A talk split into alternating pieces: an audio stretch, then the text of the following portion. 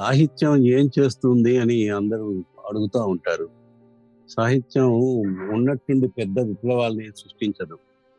సాహిత్యం వల్ల మనుషుల మనస్సుల్లో చిన్న చిన్న మార్పులే కలుగుతాయి. అయితే అట్లా జరిగే మార్పులు చాలా శాశ్వతమైన మార్పులు తీసుకొస్తాయని మనకు చరిత్ర నిరూపిస్తుంది. దాదాపు పద్దెనిమిది నెలల క్రితం హర్షణీయం పేరుతో పరిచయమైన ఈ ముగ్గురు మిత్రులు హర్ష అనిల్ గిరి అనే ఈ ముగ్గురుతో నాకు పరిచయం అయినప్పుడు వాళ్ళు వాళ్ళ ప్రయాణం ఇంత సుదూరంగాను ఈ ఈ రకంగా సాగుతుందని నేను అసలు ఊహించలేకపోయాను. సాహిత్యంతోనూ సాహిత్యకారులతోనూ పరిచయం చేసుకోవడంగా ప్రారంభించిన వాళ్ళ ప్రయాణం ఆ తరువాత రచయితల్ని రచనలతో పాటు ప్రయాణం చేసి క్రమంగా ఒక ఒక శాశ్వతమైనటువంటి విలువను ఒక ముఖ్యమైనటువంటి అంశాన్ని ప్రతిపాదించే ప్రయాణంగా మారడం అన్నది సాహిత్యం చేసిన ప్రయాణంగానే నేను భావిస్తా ఉన్నాను. వాళ్ళు క్రమంగా వచ్చి వచ్చి చివరకు వనవాసి దగ్గర చేరడం అన్నది నాకు ఒక అపురూపమైన అనుభవంగా కనిపిస్తుంది. ముఖ్యంగా రెండు మూడు సంవత్సరాలుగా మనల్ని కుదిపేస్తున్నటువంటి ఈ కోవిడ్ కాలంలో ప్రకృతి నేనున్నాను అని మనకు గుర్తు చేసింది. గుర్తు చేయడం మాత్రమే కాకుండా ఈ కాలంలో ప్రకృతిని మనం ఎంతగా గౌరవించాలనో తెలుసుకోవాల్సినటువంటి అవసరాన్ని కూడా అది ప్రతిపాదించింది. ఈ రెండు సంవత్సరాల కాలంలో మానవుడు పడినటువంటి అనేక అనేక సమస్యల్ని బాధల్ని చూసిన తర్వాత కూడా ఈ కాలంలో ప్రకృతి పునరుజ్జీవనాన్ని పొందడం దానివల్ల మనం చాలా ఆనందాన్ని సంతోషాన్ని పొందడం కూడా గమనించాలి. ముఖ్యంగా తిరుపతి లాంటి ఊళ్ళో జీవిస్తున్న నాకు వర్షాకాలంలో వర్షాలు పడడం కూడా చాలా అరుదుగా కనిపిస్తుంది.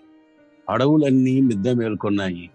ప్రకృతికి మళ్ళీ పునర్వైభవం వచ్చింది. ఇటువంటి సమయంలో విభూతి భూషణ్ బందోపాధ్యాయ రాసిన అరణ్యక్ను చదవవలసిన అవసరం ఎంతో ఉంది. కొన్ని పనులు యాదృచ్ఛికంగా జరిగాయనిపిస్తాయి కానీ వాటి వెనకాల మానవుల్లో అంతర్గతంగా ఉన్నటువంటి మౌలికమైన స్వభావం ఏదో పనిచేస్తుందని నాకు అనిపిస్తూ ఉంటుంది. లేకపోతే ఈ సమయంలో అరణ్యక్ అనే బెంగాలీ పేరుతో వచ్చినటువంటి ఈ వనవాసి నవలని హర్షణీయం గొంతుకతో వినడం అన్నది చాలా అవసరము. అది చాలా సహజంగా జరిగినటువంటి పరిణామం. ఇది ఇది ఒక అద్భుతమైన నవల. వెయ్యిన్ని తొమ్మిది వందల ఇరవై ఏడు లేదో ముప్పై ప్రాంతాల్లో ఎప్పుడో ఈ నవలని ఆయన రాశాడు. వెయ్యిన్ని తొమ్మిది వందల పదవ సంవత్సరంలో ఆ, గోరా నవలను రాస్తూ రవీంద్రనాథ్ ఠాగూరు ఇరవై ఐదు కోట్ల మంది ఉన్న భారతదేశం అంటాడు. అప్పుడు అప్పటి భారతదేశంలో బర్మా నేపాలు పాకిస్తాను ఇవన్నీ కలిసి ఉన్న పెద్ద విశాలమైన భారత ఖండం అది. అంత విశాలమైన ఖండంలో అప్పుడు ఇరవై ఐదు కోట్ల మందే ఉన్నారు.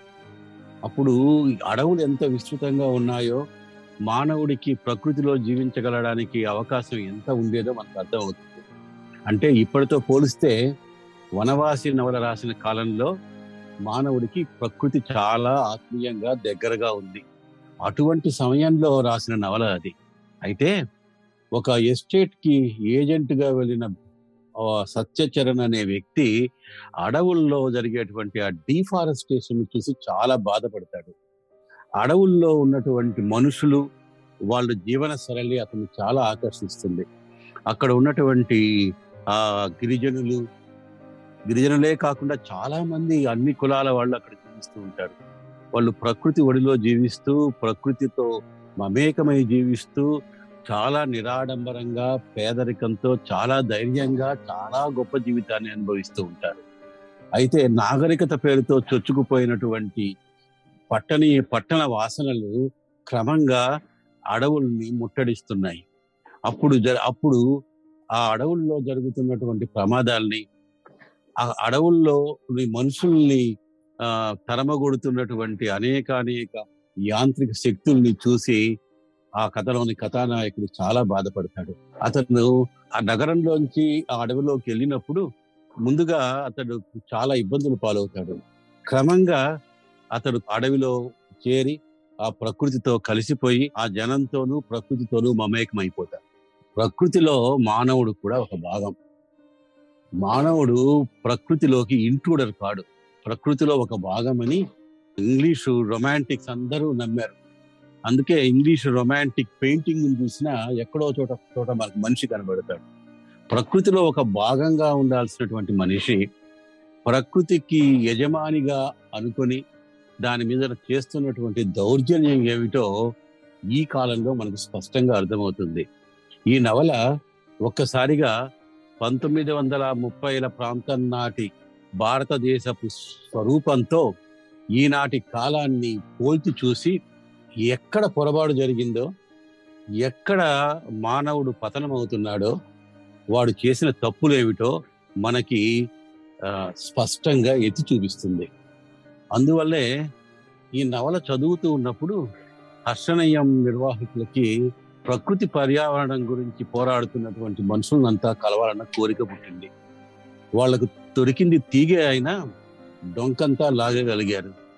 సో ఈ విశాల భారతదేశంలో అటువైపు హిమాలయాల నుంచి ఇటువైపు కన్యాకుమారి వరకు విస్తరించిన ఈ ఈ పెద్ద దేశంలో ప్రకృతితో మానవుడు చెలగాటమాడుతున్న తీరు మనల్ని చాలా కలిసివేస్తుంది స్వాతంత్ర్యం వచ్చిన తర్వాత మనిషి ఎలా తయారయ్యాడు? స్వాతంత్ర్యం అనే భావనని నిజంగా అర్థం చేసుకున్నాడా? నిజంగా స్వాతంత్ర్యం అనేటువంటి విషయాన్ని స్పష్టంగా అర్థం చేసుకుని ఉంటే మనిషి ఇంత యాంత్రికంగా ఎందుకు తయారవుతున్నాడు ప్రకృతి నుంచి దూరంగా కావటం వల్ల మానవుడిలో జరిగినటువంటి ఈ అమానుషమైనటువంటి యాంత్రీకరణ యొక్క వివిధ రూపాల్ని వాళ్ళు చాలా మంది పర్యావరణవేత్తలను వాళ్ళ గొంతులో నుంచి మనకు వినిపించారు. ఇది ఒక పెద్ద హెచ్చరిక. అడవుల్లో దొరికే సహజ సంపదలు నదులు ప్రయాణం చేసే తీరు ప్రకృతిలో ఉన్నటువంటి వనరుల్ని మనుషులు దోచుకున్న తీరు ఆనకట్టల పేరుతో ఖనిజాలు తవ్వుకోవటం పేరుతో విద్యుత్ శక్తిని ఉత్పాదన చేసేటువంటి పనితో రకరకాల పేర్లు పెట్టి రకరకాలుగా ప్రకృతిని మానవుడు ధ్వంసం చేసుకున్నటువంటి తీరు చాలా ఇబ్బందికరమైంది. మానవుడు క్రమంగా ఈ భూగోళాన్ని స్వర్గం నుంచి నరకంగా మారుస్తున్నాడు. William Golding Lord of the Flies అనే ఒక గొప్ప నవల రాశాడు. ఆ నవల్లోకి వెళ్ళినటువంటి పిల్లలు మొదట్లో చాలా హాయిగా ఆనందంగా కడుగుతారు కానీ క్రమంగా వాళ్ళు వాళ్ళకు వారసత్వంగా వచ్చినటువంటి బుద్ధులకు అనుగుణంగా ప్రవర్తిస్తూ ఎన్నికలు గొడవలు లీడర్షిప్ ఆ ప్రకృతి చెలగాడమాడడం ఇట్లా చేసి చివరికి వాళ్ళు చేరినటువంటి ఆ ద్వీపాన్నంతా తగలబెట్టుకుంటారు. చివరికి ఆ ద్వీపం అంతా కాలిపోతుంది. మనిషికి నివాసం చేయటానికి కావలసినటువంటి స్థలం పూర్తిగా మృగ్యమైపోతుంది. అటువంటి ప్రమాదాన్ని చేరుకునేటువంటి పరిస్థితిలో మొత్తం మానవ జాతి ఈ భూగోళం మీద ఇప్పుడు కాకుతోంది. ఈ ఇబ్బందిని మనం ఎదుర్కోవాలంటే ఏం చేయాలో కూడా ఈ నవల చెబుతుంది.